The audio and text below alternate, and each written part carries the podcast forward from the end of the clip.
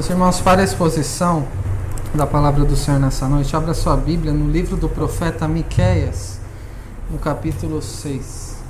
Livro do profeta Miqueias, no capítulo 6. Eu quero ler apenas três versículos deste texto e a nossa ênfase será no versículo 8. Nós leremos Miqueias 6, do versículo 6 até o versículo 8.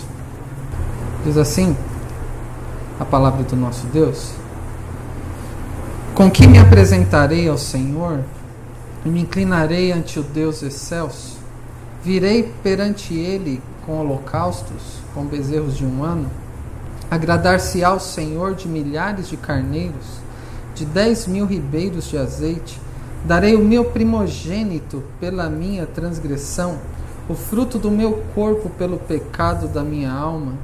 Ele te declarou, homem, o que é bom e o que é que o Senhor pede de ti: que pratiques a justiça e ames a misericórdia e andes humildemente com o teu Deus. Vamos orar mais uma vez? Bondoso Deus e Pai, nós diante de Ti estamos e com a tua palavra aberta queremos ouvir a sua voz. Queremos compreender o que o Senhor nos diz e compreender também como devemos viver à luz do que o Senhor requer de nós. Que o Senhor nos abençoe neste momento, abrindo o nosso entendimento com a iluminação do teu Santo Espírito que habita e opera em nós, abrindo os nossos ouvidos para ouvirmos a sua voz abrindo os nossos olhos para que vejamos claramente o que o Senhor quer nos mostrar e que também prepare o nosso coração para que seja transformado e cada vez mais dedicado, comprometido em fidelidade, retidão e devoção ao Senhor, que seja verdade em todos os dias da nossa vida. É o que nós rogamos e agradecemos no nome do nosso Senhor e Salvador Jesus Cristo. Amém. Meus irmãos, como eu disse anteriormente durante a liturgia, este é o último domingo do ano. É o último culto que prestamos ao Senhor neste ano. E uma das maneiras que devemos demonstrar nossa gratidão a Deus é cultuando a Deus pelo seu cuidado constante sobre nós a cada dia, a cada semana. E neste momento, quando temos a chamada virada do ano, que para nós, do dia 31 para o dia 1, em geral continua praticamente tudo a mesma coisa. Mas a nossa vida é marcada pelos dias, pelas semanas, pelas estações que o próprio Senhor criou. E então devemos aproveitar essa oportunidade, fruto do costume dos nossos dias, de fazer o chamado balanço. Como foi este ano que já se aproxima do final? O que eu esperava dele? O que aconteceu de fato? Com quem eu me relacionei, é, quais pessoas talvez tenhamos perdido do nosso convívio, que já não estão mais entre nós, com quais eu agora posso me relacionar, porque Deus as colocou na minha vida. E neste momento de balanço, muitas resoluções de ano novo são feitas, não é? Muitas vezes é, algo de ordem é, da saúde, eu vou fazer aquele check-up no médico que eu não faço há uns 10 anos. No próximo ano, está chegando. Eu vou pagar aquelas contas que já vão se estendendo por muito tempo. Eu vou me alimentar melhor.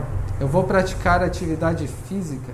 E depois desses dias de muita fartura culinária, de comida eu preciso fazer um regime, eu preciso compensar a comida é, que eu é, me alimentei com as atividades físicas que eu quero realizar e a partir do dia primeiro será diferente, certo? Na verdade que nem sempre é assim. Estes comprometimentos que nós demonstramos nem sempre é, se concretizam.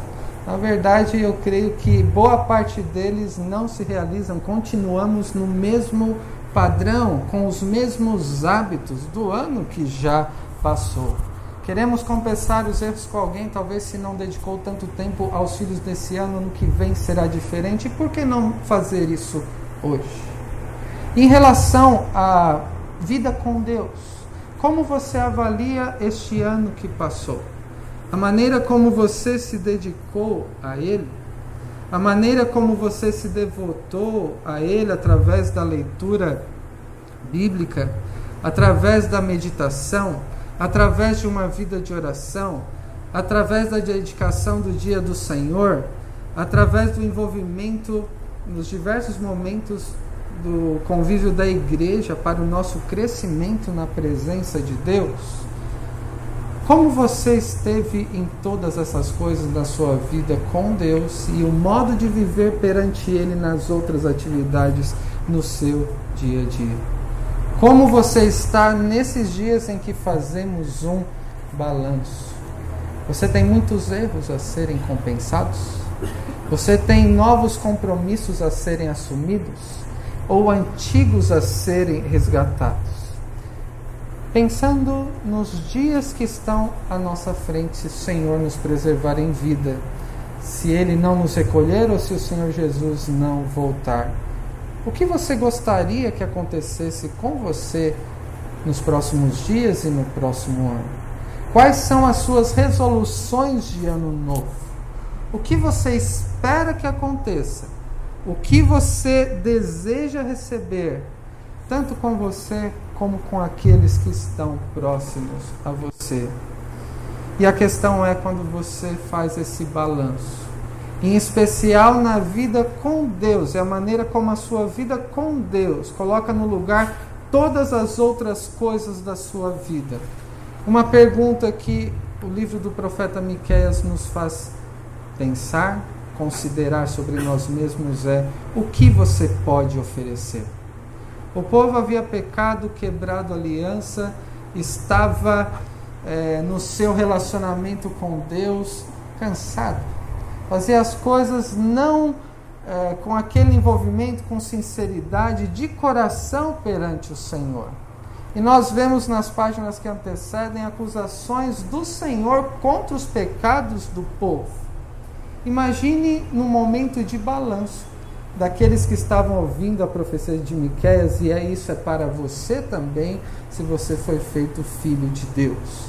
No momento de balanço daquilo que você porventura queira compensar dos seus erros, das suas faltas, dos seus pecados, da sua negligência, como foi orado pelo nosso irmão, o que você gostaria de fazer para, como se diz muitas vezes, se redimir? Eu errei nisso, mas agora eu vou me redimir. Eu vou compensar este erro. E parece que o povo estava diante das acusações do Senhor com a consciência acusada, procurando é, agir para compensar estes erros. Você está com a consciência pesada de muitas coisas que você ficou aquém daquilo que você sabe que era vontade de Deus para a sua vida? Como lemos na liturgia em Tiago, aquele que sabe que deve fazer o bem não faz, nisso está pecando. Tratamos pela manhã sobre como nós somos pecadores e como carecemos da graça de Deus para triunfar sobre todos os nossos pecados, e graças a Deus, porque dependemos do Senhor Jesus para isso. Diante dessas acusações da parte de Deus, quando a consciência pesa de não ter desempenhado melhor aquilo que Deus queria de você. Como eu disse às crianças, mais do que o que nós queremos ou esperamos receber, esperamos que aconteça é e aquilo que é a vontade, desculpe, que é a vontade de Deus. Como você quer se redimir diante de tudo que você ficou abaixo da expectativa no ano que passou? E a primeira parte, os versículos 6 e 7, eu quero colocar uma pergunta que nos ajude aqui. A questão é diante da realidade da nossa fragilidade, pecaminosidade e da nossa negligência. Em relação às coisas dos nossos dias, dos pecados que cometemos, em especial hoje, do ano que, que está terminando. O que você pode oferecer para compensar esses erros? Talvez dentre as suas resoluções de ano novo esteja eu quero fazer mais no contexto da igreja. Eu só vou de domingo à noite, talvez eu quero me envolver mais na escola dominical, ou participar de reunião de pequeno grupo, quero até uma na minha casa. Eu quero fazer o curso de teologia, talvez aqui no AGS, participar de todas as atividades do sábado. Eu quero até é, ser dizimista, que eu sei que é a vontade de Deus, e tantas outras coisas que poderíamos colocar para demonstrar o nosso desejo por comprometimento diante de Deus. E a questão é: o que você pode oferecer? Esta pergunta nos versículos 6 e 7 nos ajudam. Vamos ler novamente. A pergunta aqui do texto é: Com que eu me apresentarei ao Senhor diante de tantas acusações, diante da negligência do meu próprio pecado? Com que eu me apresentarei ao Senhor e me inclinarei ante o Deus excelso? Em outras palavras, o que eu farei para agradar a Deus e como eu o servirei? Eu terei uma vida de adoração. E quais são as possibilidades aqui, as resoluções neste versículo que segue? Virei perante ele com holocaustos, farei sacrifícios, com bezerros de um ano. Bezerro de um ano é pouco. Talvez então, se Deus se alegrar com milhares de carneiros, ou de dez mil ribeiros de azeite, talvez se eu der o meu primogênito pela minha transgressão, fruto do meu corpo, pelo pecado da minha alma, com o que eu posso me apresentar ao Senhor? Com uma vida devota a Ele no contexto do culto, com certas práticas no decorrer dos meus dias para que eu compense os erros do passado. As ofertas, o culto aqui que são representados pela, pela linguagem aqui profética, demonstra o compromisso com Deus pelos tipos de sacrifício. E notem aqui a ideia crescente, começando com um bezerro de um ano, milhares de carneiro, dez mil ribeiros de azeite e dando o próprio filho para ser sacrificado. E os irmãos não estranhem isso. Essa era uma prática pagã da época. Os amonitas faziam isso. O rei Acaz fez isso. Sacrificou o próprio filho. Muitas vezes o que se pretende oferecer ao Senhor, ele nem diz que queria receber. Muito pelo contrário, ele pode ter declarado que abominava essas coisas. O rei Acas fez isso. E foi abominável aos olhos de Deus. O que você pode oferecer ao Senhor? Que tipo de esforço você pode é, querer realizar? Que tipo de compromisso você quer ter com Deus? De maneira que seja aceito por Ele, que seja visto de um modo agradável a Ele, que seja recebido por Ele. A questão é o que você pode oferecer.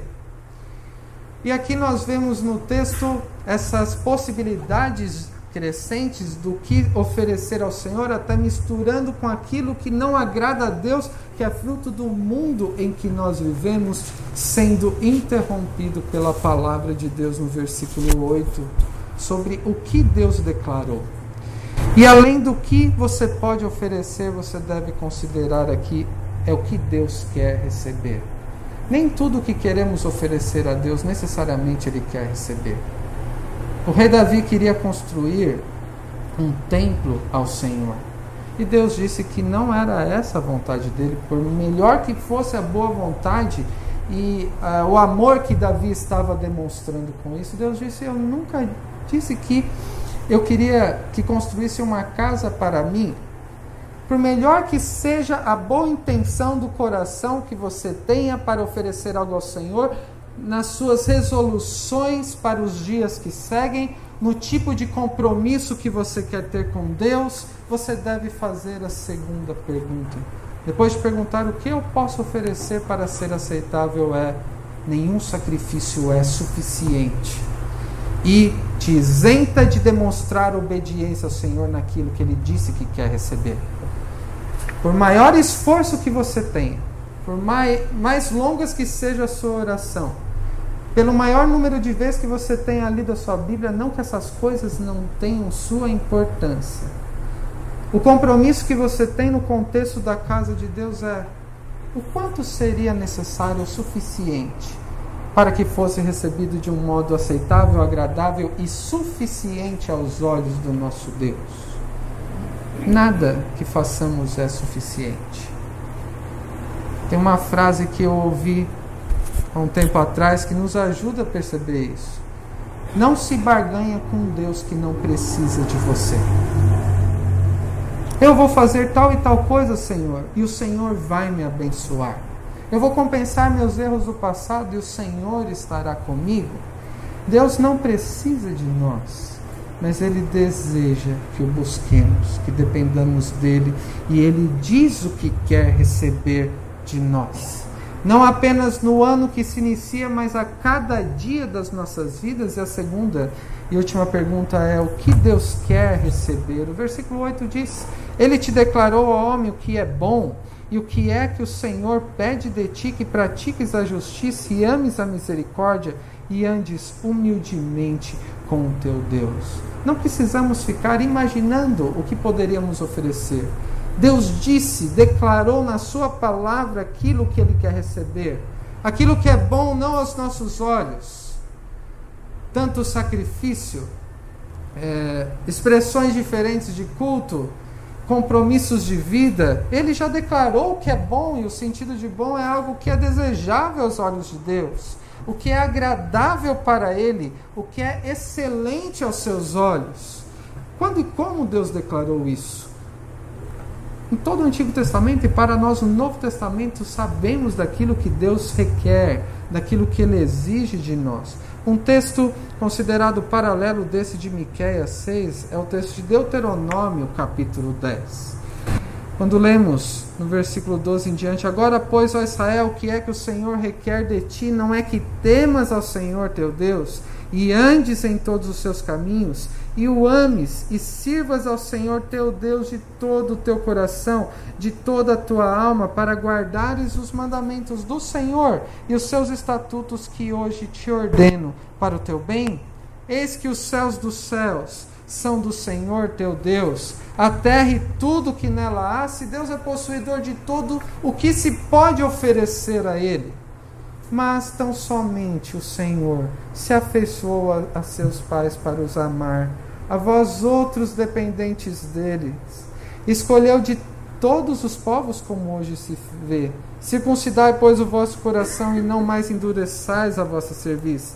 Pois o Senhor vosso Deus é o Deus dos deuses, o Senhor dos senhores, o Deus grande, poderoso e temível, que não faz acepção de pessoas, nem aceita suborno, suborno que, que poderoso que faz justiça ao órfão e à viúva e ama o estrangeiro, dando-lhe pão e vestes. Amais, pois, o estrangeiro que fostes estrangeiros na terra do Egito. Ao Senhor teu Deus temerás, a ele servirás, a ele te chegarás e pelo seu nome jurarás. Ele é o teu louvor e o teu Deus, que te fez essas grandes e temíveis coisas que os teus olhos têm visto.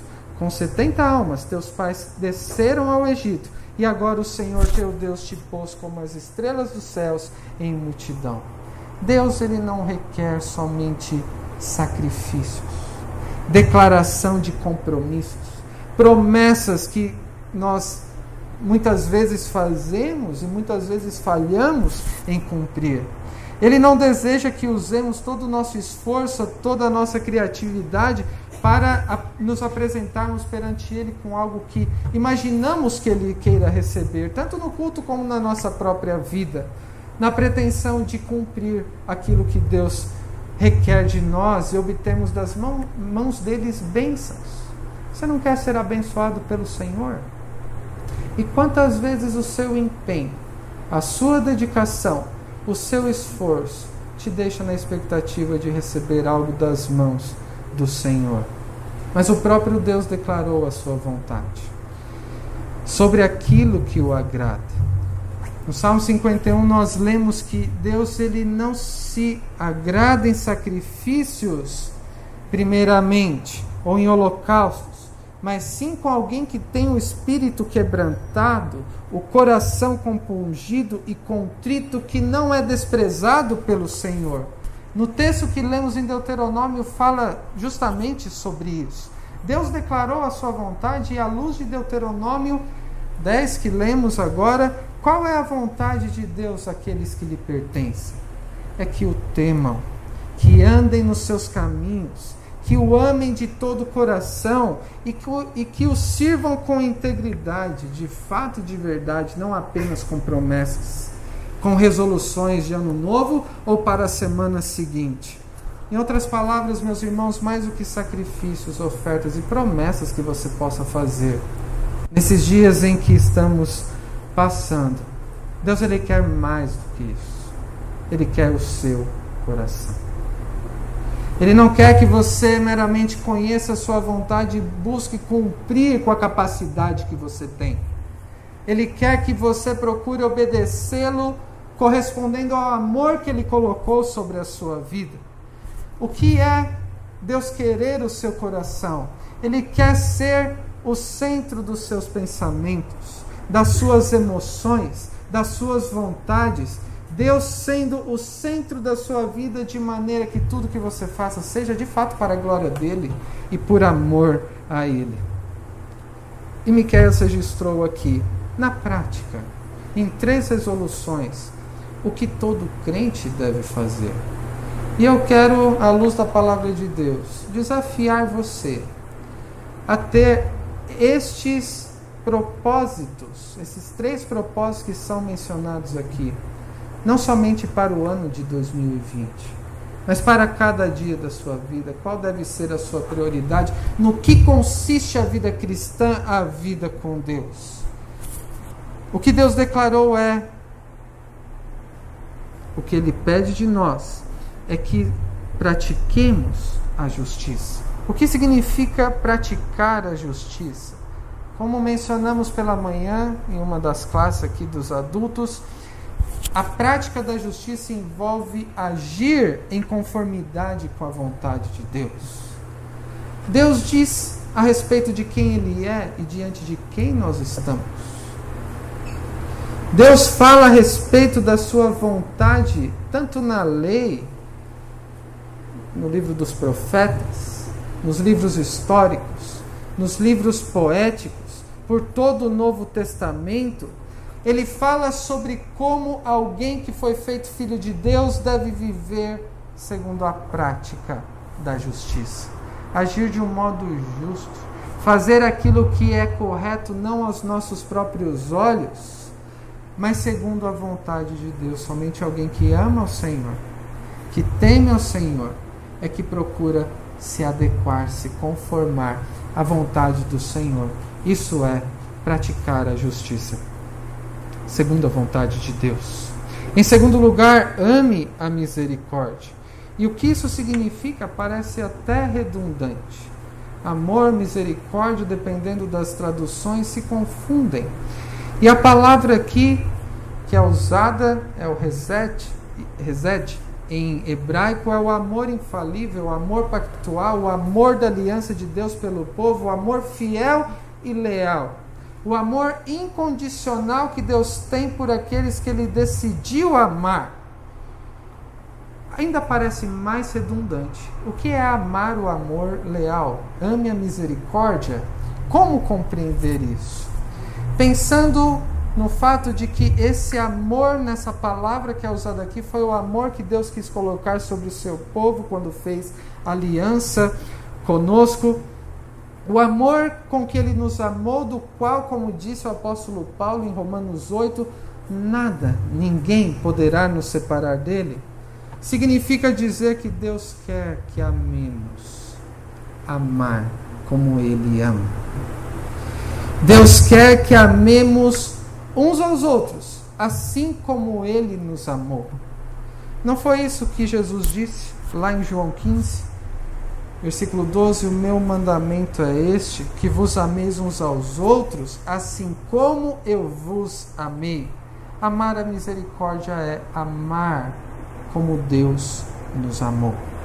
Em terceiro lugar, andar humildemente com Deus. E o andar traz a ideia de ter, é, de viver com Deus. Andar com Deus é ter uma vida com Deus. É viver com temor perante Deus. Com zelo e com cuidado na presença de Deus. Isso que é andar humildemente com o Senhor. E a figura, a, essa expressão andar com Deus é recorrente nas Escrituras. O primeiro que andou com Deus foi o próprio Adão. O primeiro ser humano que Deus criou foi criado para andar com ele no jardim na viração do dia e para viver na presença dele nas outras atividades da sua vida, perante o próximo, como Eva que foi criada, e perante o mundo que foi criado por Deus. Enoque andou com Deus de uma forma tão íntima fora do jardim que Deus o tomou para si num período de hostilidade contra Deus, extremamente imoral e pecaminoso. Os tempos de Noé. Noé andava com Deus, ele temia e procurava obedecer ao Senhor. Moisés andou com Deus no deserto, juntamente com o povo descendência de Abraão, liberto. Abraão também andou com Deus, era amigo de Deus. Nós vemos no livro de Daniel que os amigos de Daniel, conhecidos como Sadraque, Mesaque e Abednego, andaram com o próprio Deus que esteve com eles ali na fornalha de fogo, em meio à perseguição. E vemos como Jesus também, nas páginas dos evangelhos que nos foram registrados, Jesus andou com Deus por este mundo, fazendo o bem como ensinando a sua palavra, pregando o evangelho e cuidando das pessoas, curando toda a sorte de doenças e enfermidades. Andar com Deus, meus irmãos, é sinônimo de ter vida com Ele. Um relacionamento cada vez mais intenso, próximo, de comunhão com o Senhor. E pensando agora em o que tudo isso tem a ver conosco, com a nossa própria vida, para concluir algumas aplicações para nós. A pergunta que você deve fazer é o que Deus requer de mim? Essa é a pergunta que eu te faço nessa noite. O que Deus requer de você? Seja no próximo ano que se inicia, nos dias que Deus te der de vida, seja amanhã ou depois, não deixe para 2020 apenas é, comprometer-se com Deus. O que Deus requer de você? Como vimos aqui, essas três resoluções. Em primeiro lugar, pratique a justiça. E a pergunta é como podemos e devemos praticar a justiça segundo a palavra de Deus. Romanos 12, um texto conhecido diz, depois do apóstolo Paulo apresentar o evangelho, ele apresenta as implicações deste glorioso evangelho. E ele diz: Rogo-vos, pois, irmãos, pelas misericórdias de Deus, que apresenteis o vosso corpo por sacrifício vivo, santo e agradável a Deus, que é o vosso culto racional. Devotem-se, entreguem-se de todo o coração, com integridade e fidelidade ao Senhor. De que maneira? Não nos conformando com o mundo em que nós vivemos com este século mas transformai-vos pela renovação da vossa mente, para que experimenteis qual seja a boa, agradável e perfeita vontade de Deus. Para praticar a justiça, sem se conformar com o mundo, assim como no tempo do Antigo Testamento se incorporavam até na adoração costumes alheios à vontade de Deus, como sacrificar os próprios filhos. A prática da justiça sem se contaminar com o mundo é Enquanto se tem uma vida com Deus, aprender a discernir qual é a vontade de Deus. Esse que é o sentido de para que experimenteis qual seja a boa, agradável e perfeita vontade de Deus. O experimenteis aqui é discernir, é colocar à prova tudo que vier às suas mãos para fazer, é colocar sob a luz da palavra de Deus, na meditação da palavra de Deus, tudo que você for dizer, aquilo que você não deve fazer, o que você deve realizar. Discirna a cada dia tudo que vier às suas mãos para fazer, se aquilo é de fato a vontade de Deus o que Jesus faria se estivesse no seu lugar. Mas para isso você precisa conhecê-lo mais. Você precisa saber quem ele é. E você precisa aprender sobre o que ele requer de você. Você deve aprender a amar aquilo que Deus ama e a viver à luz do que Deus se agrada, desejando cada vez mais a vontade de Deus e menos a sua, mortificando o pecado e vivendo para o Senhor. E para isso, meus irmãos, algum, alguns apontamentos práticos sobre o que você deve se preocupar, para que você viva praticando a justiça segundo a vontade de Deus, para que você aprenda a viver assim. Não negligencie os meios de graça que Deus concedeu na sua bondade e na sua providência, para que tenhamos vida plena com Ele, uma vida abundante ainda nesta vida. Como assim? Leia a Bíblia. Não negligencie a leitura bíblica diária e nem a meditação da palavra do Senhor, procurando saber o que Deus diz à luz daquele texto para aquele momento em que você está e sobre as responsabilidades que ele te deu. Não negligencie a sua vida de oração. Que não cessem as suas orações. O Senhor Jesus era alguém que orava. Daniel orava três vezes por dia, mesmo sendo proibido de fazê-lo, e outros irmãos na história demonstraram como é a vontade de Deus ter uma vida de oração e os benefícios que traz. Em terceiro lugar, leve o dia do Senhor a sério. Esse descanso não é seu, é do Senhor. Dedique-se a Ele, o sirva, ouça o que Ele diz na Sua palavra, empenhe-se por ser um instrumento nas mãos dele nos dias que Deus te conceder, servi-lo aqui no contexto da igreja.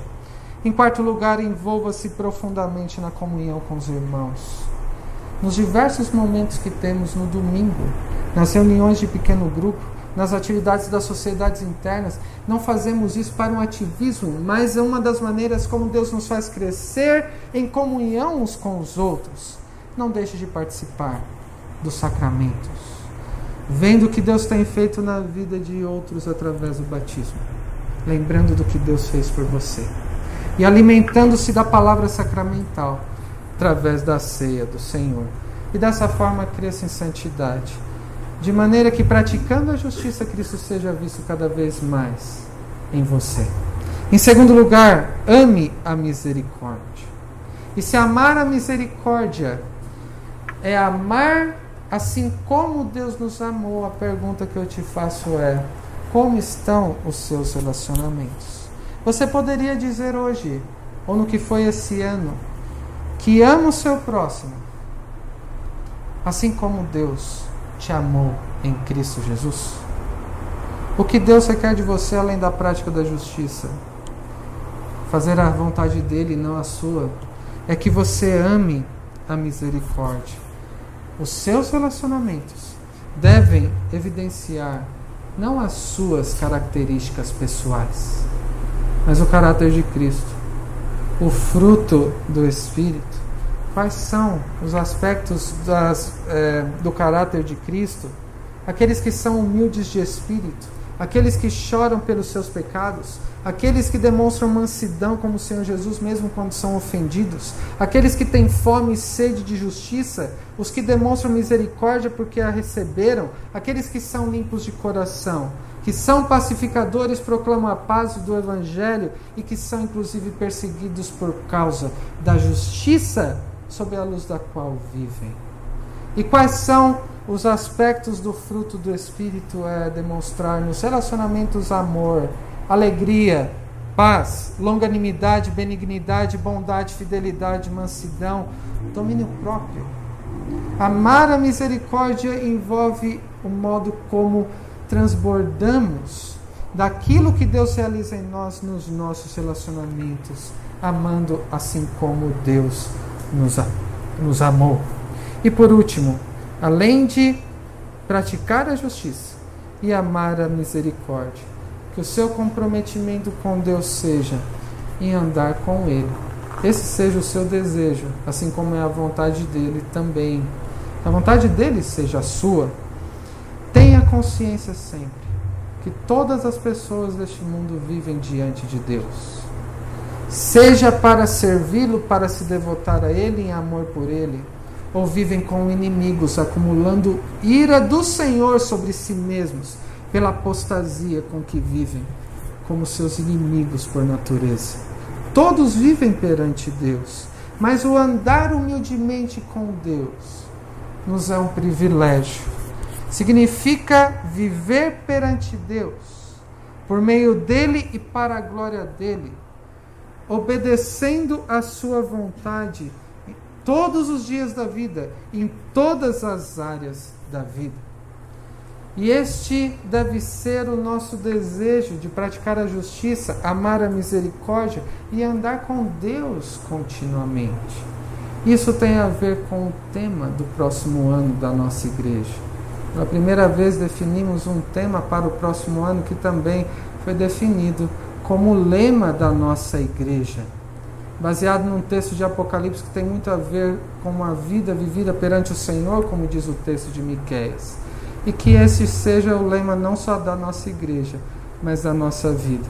Que todos nós guardemos a palavra de Deus e testemunhemos de Cristo todos os dias da nossa vida.